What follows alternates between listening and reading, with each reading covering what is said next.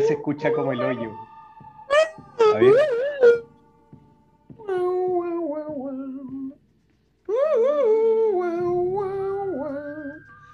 Buenas, buenas a todos nuestros auditores. Elegimos una canción de Ennio Morricone porque estamos como en el lejano oeste. Y me acompaña, como siempre, bueno, aquí les habla Juan Lurs. Me acompañan Ricardo Neumann y Francisco Rego. Vamos a partir con Francisco. Francisco, ¿cómo estás tú?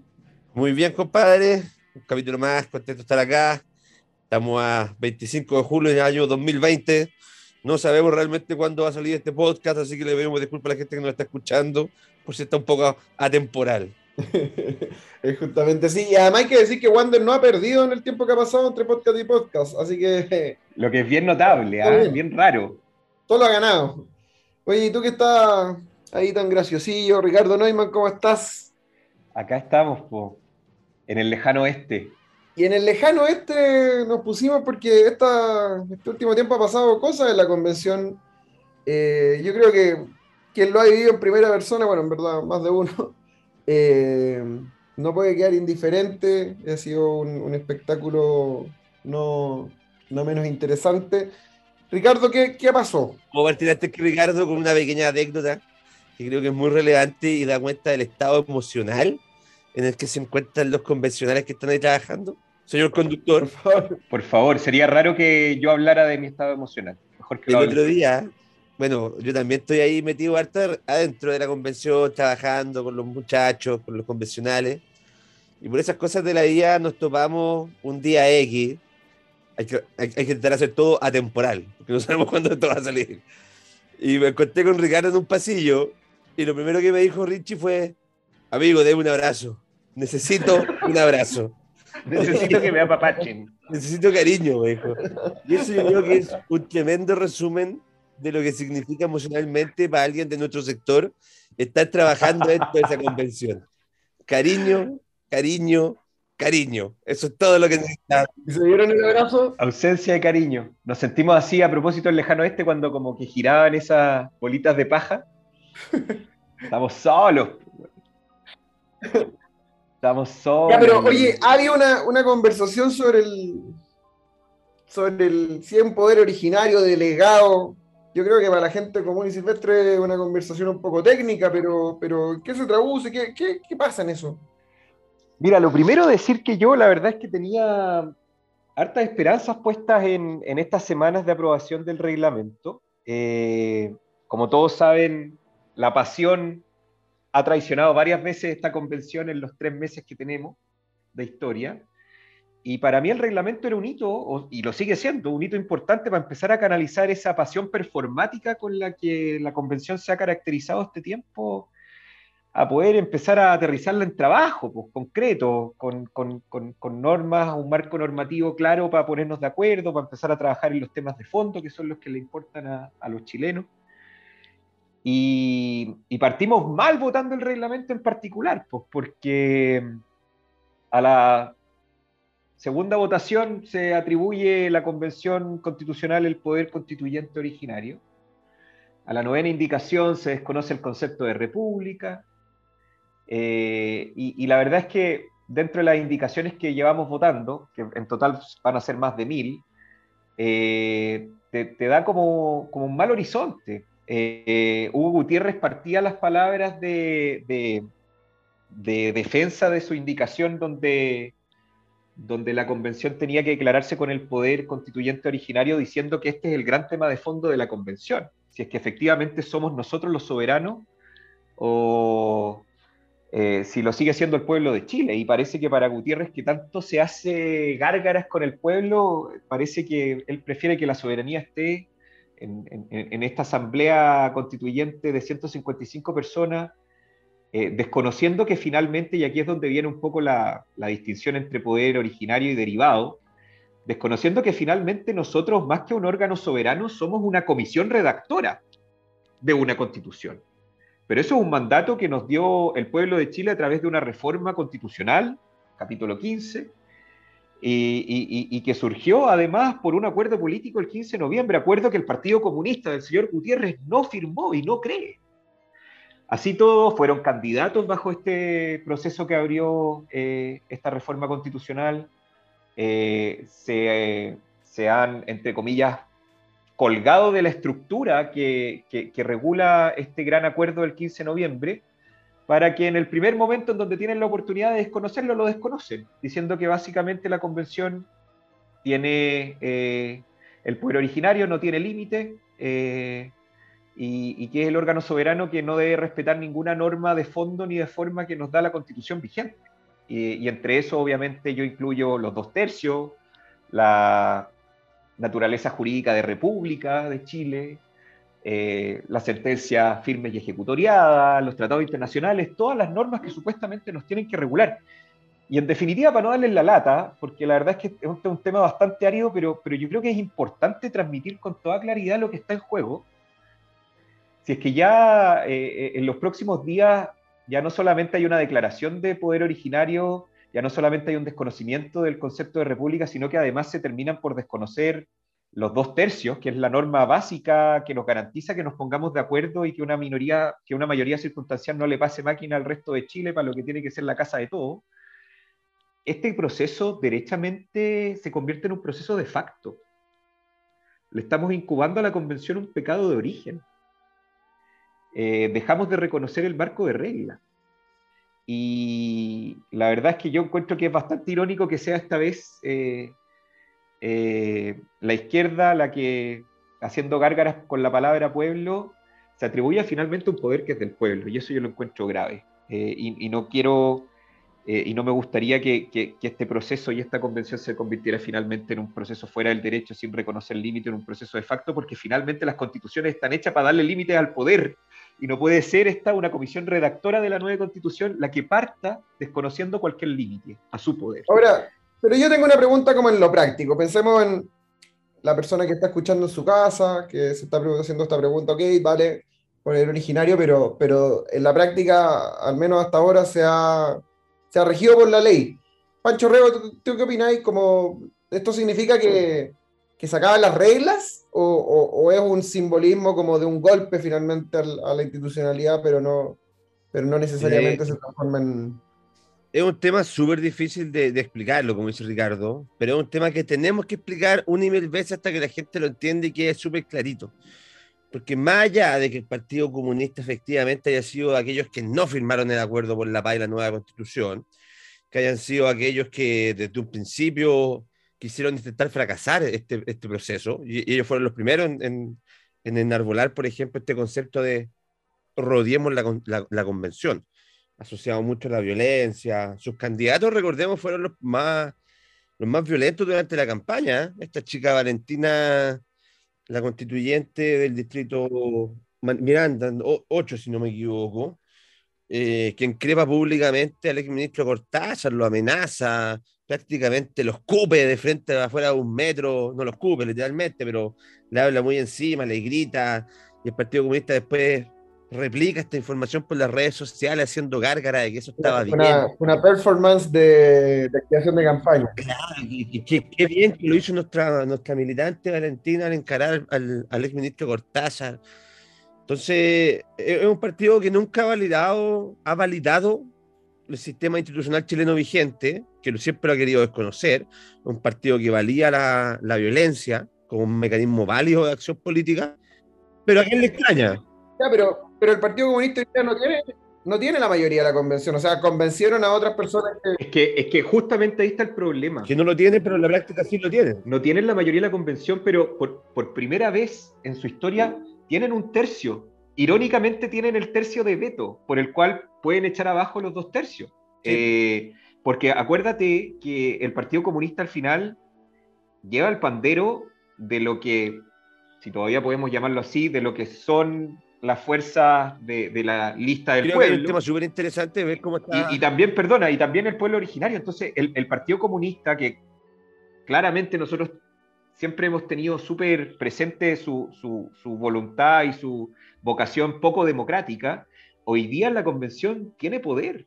Sí, pero ese es un tema, un tema especial, yo creo, que es como para más adelante, porque eso es cómo se están articulando las correlaciones de fuerza en el interior de la convención y básicamente quién está imponiendo los temas, cómo lo impone, cómo se negocia y quién defiende, por ejemplo, las indicaciones. Y ahí es súper interesante analizar cómo se ha quebrado el Partido Comunista con el Frente Amplio el interior de la convención y cómo el Partido Comunista ha terminado trabajando hoy en día con la famosa lista del pueblo, defendiéndole sus indicaciones a rajatabla porque los chicos de la lista del pueblo no las presentan, ¿ah? no saben defenderlas. Pero antes de eso, yo me iría un poquito en la importancia de esta distinción que decís tú, de, de la importancia de las reglas del juego de por qué estamos, estamos hoy en día defendiendo lo poco que nos va quedando de institucionalidad al señalar que la convención es un organismo encargado de redactar un texto constitucional. Y ahí, aunque, aunque sea difícil de explicar, yo creo que hay que detenerse un poquito y hay que explicarle a la gente que nos está escuchando cuál es la diferencia entre un poder constituyente originario, uno derivado o la figura que está en Chile. Porque el constituyente originario, para que la gente lo entienda muy en simple, es aquel que puede hacer y deshacer, que no tiene límites, que está por sobre la constitución, que puede pasar por sobre el ejecutivo, el legislativo, el judicial, que puede, que puede determinar el plazo de duración. Dios. Es, es básicamente para que la gente lo tenga súper claro lo que pasó en Bolivia, lo que pasó en Venezuela, lo que pasó en Ecuador con estos procesos que se redactaron nuevas constituciones. El caso ecuatoriano es bien bueno para, para hacer un ejemplo de cuando un poder es originario ¿Tú sabes cuál fue la primera resolución que tomó la Asamblea Constituyente en Ecuador? La primera, el acta número uno de la Asamblea Constituyente en Ecuador fue paralizar el Congreso. La primera resolución. Ustedes del Congreso dejan de trabajar, se van para la casa, ahora el poder somos nosotros. En Chile eso no se puede hacer, porque no somos un constituyente. Tiene que pasar por plebiscito. Acá somos un constituyente, en el mejor de los casos, derivado. A mi punto de vista, ni siquiera un constituyente derivado. Somos una comisión redactora.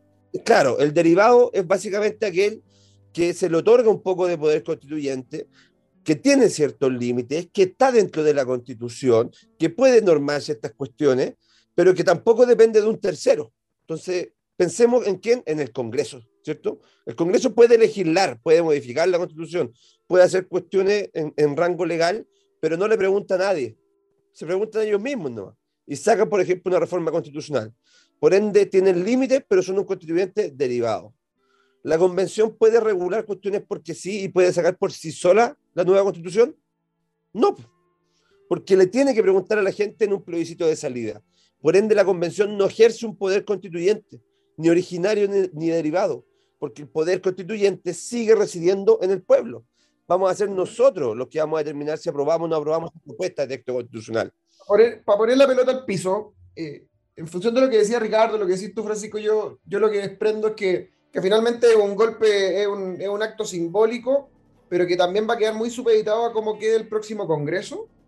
Y, eh, y en todos los casos, a menos que se empezara a cuestionar el plebiscito de salida, que no creo, eh, Puede ser también. igual- igualmente la soberanía reside en el pueblo, que es aquel que aprueba o rechaza el proyecto de constitución que, que, esta comisión o esta convención Sí, pero si se desconocen los dos tercios, ¿por qué se habría que respetar? Yo tampoco, yo lo veo poco probable, pero finalmente el mismo principio, ¿por qué se tendría que respetar el plebiscito de salida? O si, por ejemplo, en, la, en el reglamento de participación ciudadana que vamos, que vamos a estar votando pronto, el que se establezcan plebiscitos dirimentes, eh, que es una forma elegante de saltarse los dos tercios, porque hoy día, si no nos ponemos de acuerdo por dos tercios, no es lo mismo, pues, porque el plebiscito dirimente es para aquellas cosas en las que no hay un acuerdo, pero sí existe una mayoría suficiente. Eh, en cambio, el plebiscito de salida es para la aprobación de todo el texto constitucional. Sí, pues. pero yo lo que te estoy tratando de hacer ver es el desconocimiento de las reglas. El Mm. plebiscito dirimente, que se va a votar con el reglamento de participación ciudadana, hoy día estamos votando el reglamento general, es una forma elegante de saltarse los dos tercios, que es parte de las reglas del juego previas a nosotros. Si no alcanzamos un acuerdo, que esa es la gracia de los dos tercios, si no se alcanza un acuerdo por dos tercios, pero solo para explicar, o sea, si hoy día no alcanzamos un acuerdo por dos tercios, esa norma no tiene el quórum suficiente para quedar y rellenar esa hoja en blanco que va a ser la redacción de la Constitución. Cuando no se alcanzan esos dos tercios y te ponen plebiscitos dirimentes de por medio, finalmente tú le estás dando la atribución constituyente a, a- a- a un- a- a una estructura que hoy día no existe y que no puede saltarse esas reglas. Y, ahí está lo No- no complicado. solo que no exista, eh, es, es una renuncia al, al mandato que le otorgó la Exacto. ciudadanía a los convencionales. Eh, eh, eh, en palabras más simples, es hacerse el loco, es no hacer la pega. Es devolverle a, la a ti pelota. te mandatamos a redactar una constitución. Es que, sa- ¿sabéis qué? No me pude poner de acuerdo. Pero, compadre, si eres tu pega, es que no me pude poner de acuerdo. Chuta, preguntémosle de nuevo a la gente que nos mandató. Es eso. No tuve la capacidad de hacerlo. ¿Qué opinan ustedes? No, y perdona, solo para agregarle una cosa más. Además de devolverle la pelota y no asumir la responsabilidad que tenemos, es también eh, eliminar todo tipo de incentivo al diálogo. Porque hoy día tenemos el incentivo de los dos tercios porque nos ponemos de acuerdo, o sea, tenemos el incentivo de ponernos de acuerdo porque existe la regla de los dos tercios. Si es que el hecho de no ponerte de acuerdo te permite buscar otra salida distinta a los dos tercios, se te fue todo incentivo para ponerte de acuerdo. Y eso es complicado también. Te cambia totalmente la actitud con la que vamos a dialogar dentro de la convención. Estoy de acuerdo. Ahora, yo lo que quería decir es que así como está el marco legal, que evidentemente es muy importante porque finalmente es lo que hace que el proceso sea previsible, hay también un marco social. Y yo creo que a pesar de que aquella, se puedan hacer algunas modificaciones en el papel, yo creo que es inexplicable, es absoluta, total y completamente inexplicable que la convención no haga, no hiciera, por ejemplo, el plebiscito de salida. Es decir, eh, al final también eh, hay un mandato, o sea, la gente está mirando la convención. A lo mejor no todos los días, no todas las sesiones, pero está mirando. Eh, y finalmente, si se quiere una constitución que dure, porque no, no, cuesta nada hacer una constitución que dura tres años, pero, pero el desafío va a ser una constitución que dure, ojalá más de 30. Eh, y para eso no voy, o sea, hay cosas a las que no te podéis saltar, podéis ser creativo. Quizá, quizá puedes tirar el chile en algunas cosas, pero, pero cosas como, por ejemplo, el plebiscito salida, yo creo que es imposible. Sería, sería, una tontera máxima. yo tengo la misma esperanza que tú.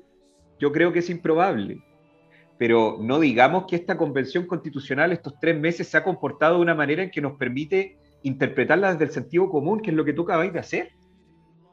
El problema, amigo, es que la regla, la regla del plebiscito de salida es una norma que está fijada hoy en día en la Constitución, que es obligatoria, si esto está dentro del marco constitucional.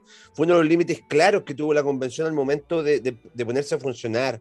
Nosotros, los ciudadanos, votamos un plebiscito en el que estaban estas reglas incorporadas, donde estaban los dos tercios, donde estaba el respeto a los tratados internacionales, a la república, a la democracia, al concepto de, de la sentencia judicial ejecutiva en el plazo intermedio, estaban esos límites.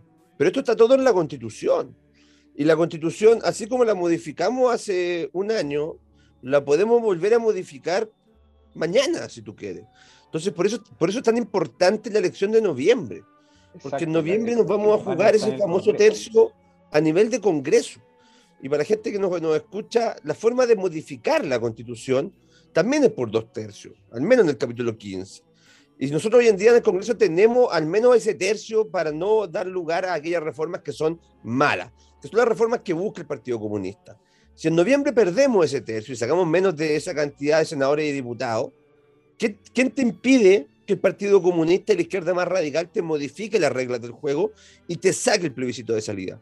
Y olvídate del plebiscito de salida. ¿Qué vamos a hacer como eso, eso, es lo que yo quería instalar hace un rato, que es que finalmente esto, yo entiendo el punto, el simbolismo y la importancia de lo que pasó, pero lo veo como, una, como un primer escalón en una cuestión que tiene, que tiene varios escalones más. Eh, la elección del presidencial, por cierto, la elección del Congreso, por cierto, y también obviamente lo que vaya pasando en esos gallitos entre los poderes constituidos y, y cómo se llama la constituyente. La presidencial es la que menos me importa. Yo soy muy sincero. Tenemos que evitar que se logre un, lo que se dice un Congreso constituyente, que es cuando una mayoría política, que es, lo que ocurre en, en, la convención, tiene más de los dos tercios y puede hacer y deshacer. Entonces imagínate lo que sería la configuración actual de la convención, que ya todos conocemos, la conocemos como es, con una configuración similar en el Congreso espera, ese es un riesgo. Y es un riesgo democrático porque, bueno, si tienen los dos tercios por, voto en la urna, ok, tendrán su Congreso Constituyente y evitémoslo. Pero... es que ese tema, amigo, es muy relevante. Así es la democracia. Así funciona la democracia. El que gana tiene mayoría, puede legislar. El que es minoría tiene que velar porque sus derechos no sean aplastados. Pero hay reglas democráticas que uno juega. Exacto. Y ahí Esto no se inventó, ¿cachai? Y acá hay un sector de la derecha que está, que está obsesionada en, por ejemplo, que la convención no funcione o que, o que se acabe la convención. Y dicen, oye, pero ¿cómo estos compadres pueden seguir funcionando? Hay que, hay que terminar con la convención, hay, hay que llevarlo todo a tribunales. Eh, eh, acá se está metiendo la ONU y la ONU está fijando su agenda sobre Chile. Entonces ahí hay que también explicar. Perdona, cuando tú dices un sector de la derecha te refieres como, como a la derecha en general, pues yo eso no lo veo dentro de los convencionales. No, no, esto fuera de la convención los que, los que están viéndolo fuera de la convención. Esa derecha que, que es muy activa en redes sociales. ¿ah? Hay una derecha que es media cavernaria, que, que, es buena como para la conspiración. Y, y, no, y, no, y, a mí me gusta llegar a esa gente y explicarles, miren, no se puede. Esto es un proceso que surgió con una validación en urnas, que tienen reglas establecidas, que hay un marco jurídico en donde no existe, por ejemplo, el plebiscito revocatorio, que está girando mucho en Twitter. Oye, plebiscito revocatorio, o sea, expulsemos a estos convencionales. y finalmente se cae en la misma falta de respeto a la institucionalidad que le criticamos a la izquierda. Sí, es como, es como Víctor Chanfro, pero, pero con pantalones dockers. Pero bueno, solo para redondear este tema, porque me gustaría igual que habláramos a, propósito de lo que se viene en noviembre de, la presidencial y el Congreso, pero hoy día siento yo que estamos transitando por un camino bien peligroso a convertir esta convención constitucional de un órgano, eh, digamos, que está encargado de redactar la propuesta de una constitución, que será el pueblo de Chile el que, el que apruebe o rechace, a cada vez dar señales de atribuirse cada vez más el poder eh, sin límite. Y si a eso se le suma el Congreso, eh, un Congreso constituyente que puede ser algo que pase en noviembre, la verdad es que el, equilibrio de poderes para, para, poder construir una sociedad que nos permita caber a todos va a ser muy, muy difícil y a mí eso me tiene muy preocupado. Sí, yo, para citar a Lord Acton, que decía que el poder corrompe y el poder absoluto corrompe absolutamente, eh, yo en general, independiente de si es gente de izquierda, de derecha, de centro, arriba, de abajo, el poder absoluto en pocas manos es siempre una mala idea. Eh, y eso yo creo que es la tendencia que se está empezando a ver en la convención, que finalmente entre muy poquitas voces se están tomando las grandes decisiones eh, y que son decisiones de poner la pata encima a quien piensa distinto. ¿Por qué no te importa la presidenciable, Pancho Rego? Porque políticamente creo que la elección se juega en los parlamentarios. Y, ni siquiera estoy pensando mucho en los senadores, estoy pensando en los diputados. Porque no sabemos qué vaya a salir de este, de este proceso constituyente respecto a la configuración del Congreso. No sabemos si vamos a, a, seguir teniendo un Congreso bicameral o un Congreso unicameral. No sabemos si vamos a tener un presidencialismo o un parlamentarismo o un semipresidencialismo. Lo único que tenemos claro al menos desde esta vereda, es que la Cámara Política siempre va a tener que seguir existiendo, que es la que toma las decisiones. Y la Cámara Política, históricamente, siempre ha sido la Cámara de Diputados. Entonces, toda decisión que tenga por objeto alterar el funcionamiento de la convención, como por ejemplo, como decía Lars, sacar este plebiscito de salida mediante una reforma constitucional, va a tener que pasar por el Congreso. Entonces, para mí es muy importante que la derecha tenga la capacidad de mantener más de un tercio en el Congreso, a fin de que no se puedan modificar las reglas que hoy en día rigen el funcionamiento de la Convención y no nos puedan modificar la Constitución por esos dos tercios. Yo soy un poquito más, más catastrófico en mi análisis y pienso que ni, ni siquiera es necesario hoy en día defender el tercio. Creo que hay que defender los dos quintos. ¿Por qué? Porque la Constitución, si bien en sus capítulos más importantes se modifica por dos tercios, que es un quórum elevado, nos acostumbramos en Chile a que la legislación de materias constitucionales ya no pase por modificación de sus capítulos, sino que por disposiciones transitorias. Y nos acostumbramos a que nos metieran cuestiones en la Constitución que deberían modificarse por dos tercios, se las están metiendo por tres quintos, para que sea más fácil de entender. Por ejemplo, el tema de los famosos retiros, los 10% de la AFP, eran todas materias de reforma constitucional, al menos de iniciativa exclusiva del presidente y al menos materias reguladas en el capítulo tercero de la Constitución, derechos garantías fundamentales. Ergo requerían dos tercios. ¿Por dónde te las metieron? Por disposiciones transitorias, tres quintos. Entonces te bajaron los quórum a través de una interpretación judicial muy a lo Eduardo Novoa Monreal, onda resquicios legales por donde los busqué, y te quieren meter modificaciones permanentes al texto constitucional por disposiciones transitorias. Lo vimos con la igualdad de género entre hombres y mujeres para la convención, lo vimos con los pueblos originarios, lo vimos con la modificación de, de, de, la fecha en que se iban a realizar los plebiscitos, lo vemos con la cuestión de los retiros del 10% ya en el cuarto, quinto, sexto, todas materias que se deberían haber regulado en otro lado de la constitución, te los meten por tres quintos. ¿Dónde se hacen esos cambios? En el Congreso, en el Parlamento. Por eso es tan importante la elección de ahí por eso es tan importante la elección de los diputados. Si perdemos ese tercio o si perdemos esos dos quintos, créeme que en dos días va a tener presentado un proyecto de reforma constitucional que elimine el plebiscito de salida, que rebaje los coros de funcionamiento de la convención, que establezca que ya no tiene límite, que lo transforme en un poder constituyente originario, que no le, no exige un plazo de funcionamiento definitivo. y ahí la institucionalidad que nos va quedando se te empieza a caer a pedazos y poco puedes hacer, porque si perdiste en las urnas, ¿qué vaya a hacer? ¿Y la presidencial qué opinas tú, Neumann? Tuvimos debate hace poco. Siento un fenómeno, ¿ah? ¿eh? de que parece que Castro anduvo bien, ¿o no? No sé qué opinan ustedes. Porque veo, veo, a, a, harto sichelista dudoso, ¿ah? Mira, eh, para mí, después del primer debate que he instalado, que como que Castro era como la revelación, de, o pinta para revelación del campeonato. El equipo chico, pero que, está, que juega bien. Eh, que no se achica, le, acomodó también mucho el, formato, pero agarró fuerza, empezó a haber energía en torno a eso. Yo lo vi jugando en una cancha donde se siente muy cómodo. No sé, no sé si la analogía, no sé si comparte la analogía, Lars, porque creo que no es, no es un equipo que, que iba a dar la sorpresa. Creo que era al contrario, amigo. Este era un claro, era probablemente el más avesado del grupo. Era, era, era, este, era un, este era un partido Colo-Colo la U, clásico, porque este, este, es el partido más importante del año, la presidencial. Yo, yo, mi tesis es que, es la parlamentaria, pero yo sé que a la gente le motiva mucho más la presidencial. Y tú sabías que Colo Colo le iba a ganar a la U. Yo, yo, sé que esto para la gente de la U que no está escuchando es muy duro, pero uno sabe que Colo Colo al menos le va a ganar a la U uno o dos partidos o los dos partidos del año. Y tú sabías que Cas iba, iba a dejarla grande en el, en el debate, que se iba a mover muy bien, uno sabía que iba a debatir de forma espectacular, como siempre lo hace Cas, muy tranquilo, sacando de quicio al resto, muy, sin desesperarse en ningún momento. Entonces era esperable, era esperable que Cas fuera el hombre que ganaba ese partido, porque sin duda era el que mejor debatía de los cinco y el que no tiene ningún tipo de complejo en decir lo que es. Entonces, cuando, no, cuando tú no tienes que explicar nada que te complique y no estás ocultando cosas, te es mucho más fácil contestar las preguntas. Señor Cas, usted fue a apoyar a Bolsonaro. Sí, pero, pero ¿por qué? Porque sí. Pero es que eso está mal, señor ¿Cómo fue apoyar a Bolsonaro si Bolsonaro representa todo lo malo, malo, malo, malo? Bueno, yo fui, ¿algún problema? Listo, no, no, ¿qué más le vaya a preguntar? ¿ah?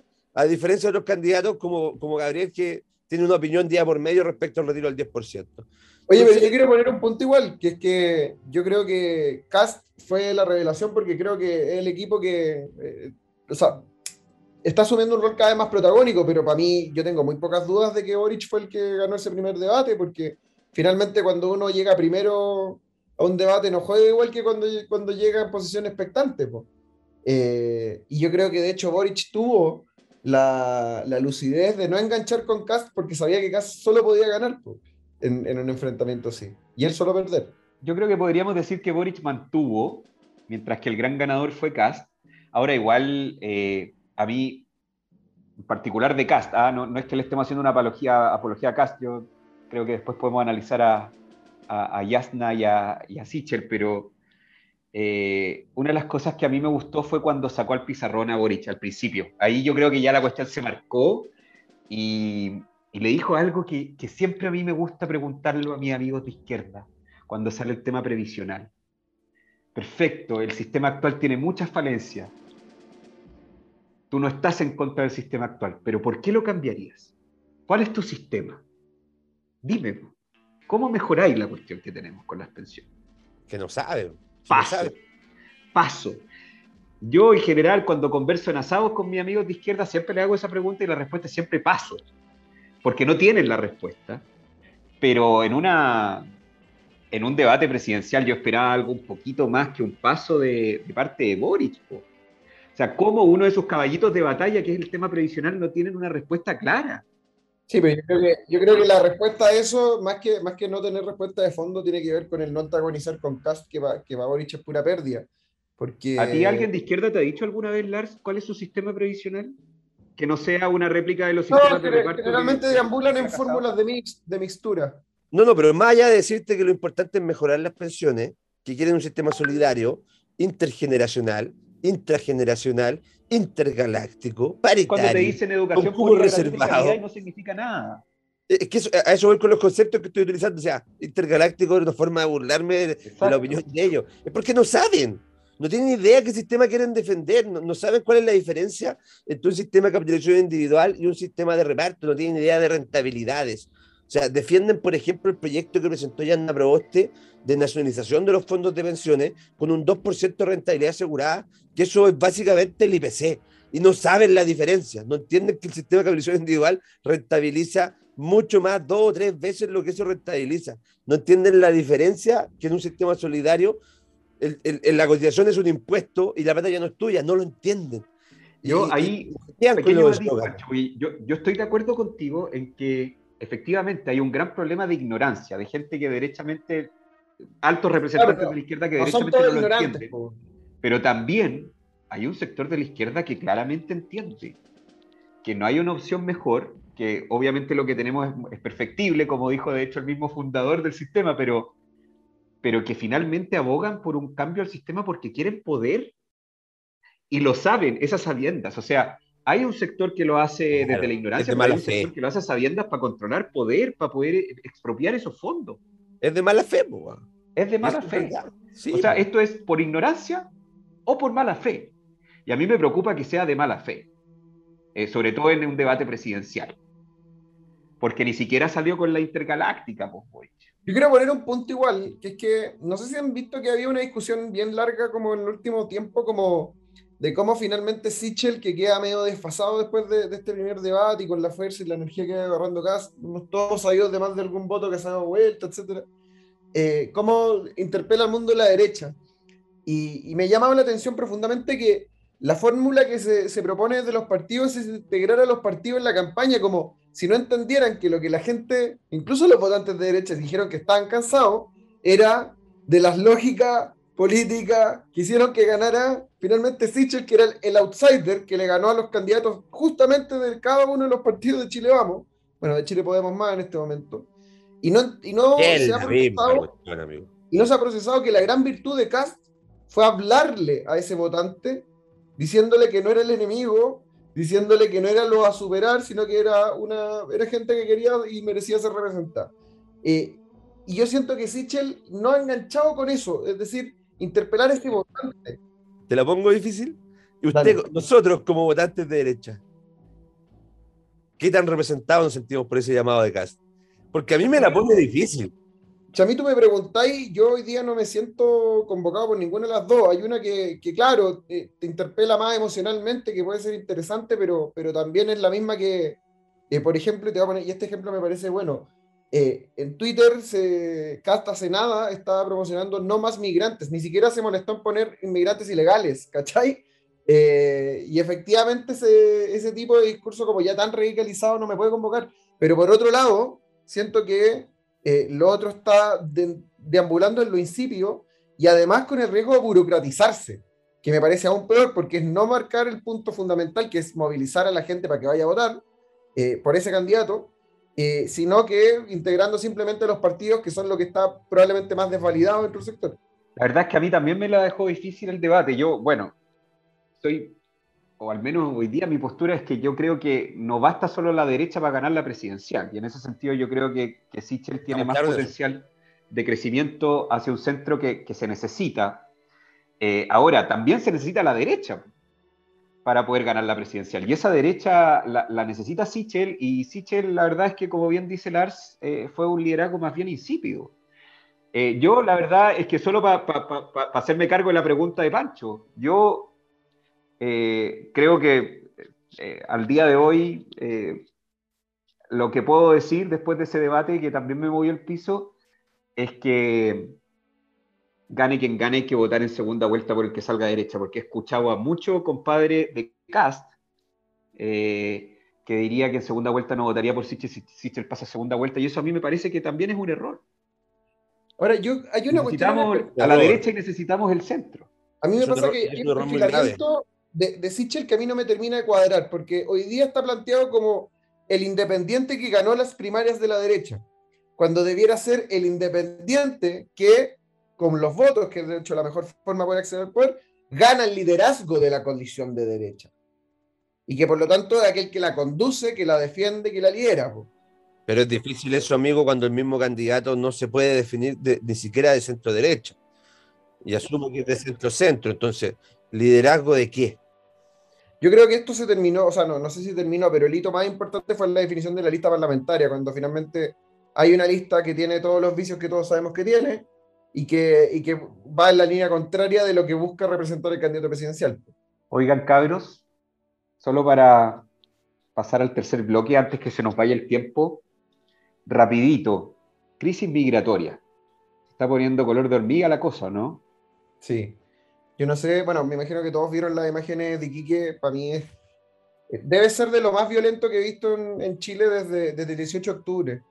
Eh, por esa sensación de, la masa enardecida que, que no para frente a nada. Eh, y en este caso cometiendo cosas tan atroces como destruirle las únicas posesiones a gente finalmente pobre, necesitada, que, que, ojo, eso no, no, implica que no haya que dar un debate en serio sobre la migración, pero, pero creo que esto excedió niveles de, de humanidad que, que, yo por lo menos no, no visto. Y, y, quiero poner un punto también, en, en la simbología que uno ve en, en esa, en, que vio en esa manifestación, uno veía básicamente los mismos logos, los mismos símbolos que uno veía en la Plaza Italia. Me refiero a la bandera de negra, me refiero, eh, no por relación con lo, en este caso la violencia con los pueblos originarios, sino que se veía también la representación de eso, es decir, hay una representación del octubrismo en esta cuestión. Esto no es un grupo de neonazis que llega y empieza a matar inmigrantes, sino que se, yo lo interpreto como otra expresión del octubrismo, del octubrismo ya no, ya no contra los, los, que están arriba, sino contra quienes ven que están abajo. Al final igual termina con cosas quemadas de personas. Claro, y con una violencia que, lo mismo que, que decía hace un rato, que ese, esa sensación de que la violencia no va a parar con nada, que podría haber una persona ahí y podría pasarle por encima, matarla, acuchillarla y, y fue la masa, no, no fue nadie. Yo, creo que en este caso lo, lo, primero que tenemos que hacer todos aquellos que somos defensores de la democracia y la institucionalidad y de este famoso concepto que instala Ricardo Lagos de que las instituciones funcionen, lo primero que tenemos que hacer es condenar la violencia venga de donde venga. Y, es, y hay que partir con eso, porque a mí, yo, no, yo no puedo tener eh, un estatus moral para estar condenando lo que sucede viernes tras viernes en Plaza Italia y hacer vista gorda y quedarme callado respecto a lo que aconteció en Iquique la semana pasada. No puedo. Tengo que partir con una condena transversal de la violencia y del concepto de la violencia en turba, que es algo que a mí en lo personal me molesta bastante y que da cuenta de que la rabia acumulada de repente no era solamente de un sector, es una construcción de rabia social. Y eso es más grave aún, porque pensábamos que eran algunos pocos los enojados. Resulta que en condiciones de turba todos podemos salir enojados y todos podemos caer en actos de violencia. Entonces, eso, eso para mí es mucho más grave todavía de que sea solamente un grupito específico de compadres que se dedican todos los viernes a destruir Plaza Italia. Y resulta que hay otro grupo que también cuando se ve en masa puede caer en los mismos vicios y eso no me puede gustar. Dicho eso, yo sé que acá el problema no es con los inmigrantes.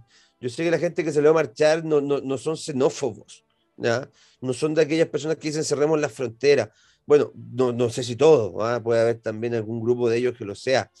El, problema es que no estamos mirando la causa y vemos solamente el efecto. El efecto es que está llegando mucho inmigrante al país, pero la causa realmente es que hay una dictadura socialista en Venezuela que está obligando a, ciudadanos de ese país a arrancar de la miseria, del hambre, de, de, de, aquella, de, aquella desconstrucción social que no les permite llevar una vida digna. Y, y, no, es, no, no es un par de personas, son millones de ciudadanos que arrancan del modelo que a la izquierda tanto le gusta. Y eso no lo podemos dejar pasar por alto. Nosotros estamos teniendo acá en Chile el problema de que recibimos inmigración porque resulta que este modelo de libre mercado que la izquierda mira tan malo, chuta, es el que permite que la gente pueda crecer. Y es lo que viene buscando esa gente que está arrancando de, esta, dictadura socialista. Y es lo que le pasa a, a, los cubanos, es lo que le pasa a los nicaragüenses, es lo que le pasa a los venezolanos, es lo que le pasa a todas aquellas personas que viven en esta en estos mesianismos de izquierda, ¿cierto? En estos paraísos terrenales que la izquierda propone, que son bastante cruel, crueles, que son cruentos con las personas, que pasan por sobre la dignidad del ser humano. Entonces, acá nosotros tenemos que tener una política migratoria controlada, claro que sí. Hay que, hay, hay que preocuparse de nuestras fronteras, claro que sí. Hay, hay, hay que establecer que, que, a Chile no pueden entrar personas malas, sino que personas que vengan a hacer el bien, claro que sí. Pero el problema no está en Chile, amigos. El problema está en un país que se llama Venezuela. Y el problema de fondo se llama socialismo. El problema está en una ideología. es donde el, el, problema está en aquel lugar donde se haga hegemónica esa ideología. Yo estoy de acuerdo con, con lo que dice Pancho, pero, pero al final también hay un, hay un tema que es objetivo, que es, hay eh, gente que está recién llegada al país y que vive en condiciones indignas, llegando incluso a vivir en plaza, y eso hoy día es una realidad a gestionar, es decir, de por mucho que podamos cuestionar o, o, o hacer eh, crítica del fondo, que estoy de acuerdo, porque finalmente esa gente que, que viviría tranquilamente en sus países y que, ¿cómo se llama?, no, no existiera la realidad humanitaria dramática que hay. Pero hoy día efectivamente hay una sensación de impotencia, de, de rabia finalmente con, con, con, la situación migratoria y que quiero poner el punto de que hace mucho tiempo se veía, a ver, yo me acuerdo, sin ir más lejos, a la encuesta bicentenario de la Católica, el 2018, ya se veía una opinión muy crítica de los sectores medios y bajos socioeconómicos eh, sobre la inmigración, a diferencia de las élites que tenían una, opinión más positiva. Eh, entonces, también se ha instalado una sensación de, postergación o de marginación en cuanto hay una, una élite que valida la, la, inmigración sin convivir con ella directamente, o al menos no de la misma forma que el resto de, de los, de, los, chilenos. Eso concretamente en el norte se agudiza mucho, porque al, al haber más hay también situaciones también más dramáticas. Es, es, un problema. Solo para ir cerrando, porque estoy muy de acuerdo con lo que acaban de decir ambos. Nosotros en capítulos anteriores nos hemos ido en la volada de que cuál es el proyecto político de futuro para la derecha, y, en episodios anteriores hemos dicho, bueno, no puede haber un proyecto político de derecha para el siglo XXI que no asuma el tema medioambiental, no puede haber un, proyecto político eh, de derecha moderno que asuma realmente el tema educativo, educación del siglo XXI, en un momento en donde por la cuarta revolución industrial nos van a empezar a reemplazar máquinas, qué tipo de educación nosotros eh, en diversidad le vamos a poder dar al país. Pero así como hemos hablado de educación y de medio ambiente, no podemos hablar de un proyecto político de derecha que no asuma de manera seria, más allá de las caricaturas y del blanco y negro, el tema de la inmigración. El año 2015 habían alrededor de 500.000 migrantes, era todo lo que teníamos en nuestra historia. El año 2021, estoy redondeando aquí números, pero es para que vean la proporción tremenda. El año 2021 tenemos un millón y medio. O sea, en seis años se triplicó la cantidad de personas que han entrado al país. No voy a entrar ahora a analizar las razones por las que pasó eso, pero se, se, fijan lo disruptivo que puede ser para cualquier país el triplicar su población migrante en seis años. Y esa es la realidad que estamos enfrentando.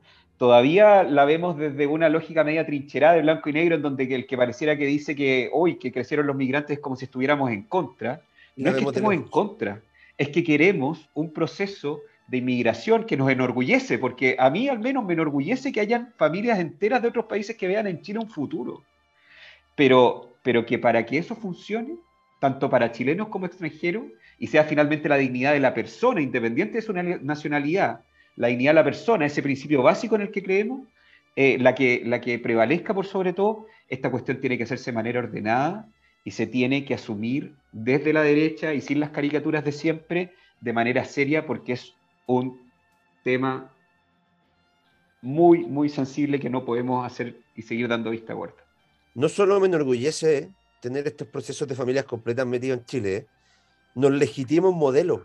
Y eso chuta que es relevante, porque hay gente que está buscando acá la posibilidad de surgir, porque este modelo sí se lo permite. Entonces, no solamente hay que sentirse orgulloso de que muchos inmigrantes elegido nuestro país, sino que esos inmigrantes al mismo tiempo validan un modelo social que es el que nosotros defendemos con esa inmigración. Ahora, muy distinto es verlo desde Santiago, desde la comunidad, de, por ejemplo, desde la comodidad de ciertas comunas de Santiago, a verlo como lo vivimos aquellos... Desde las cacerolas de Ñuñoa. Eh, eh, vaya iba, efectivamente, ese era mi punto. Un saludo a todos nuestros auditores ñuñoínos.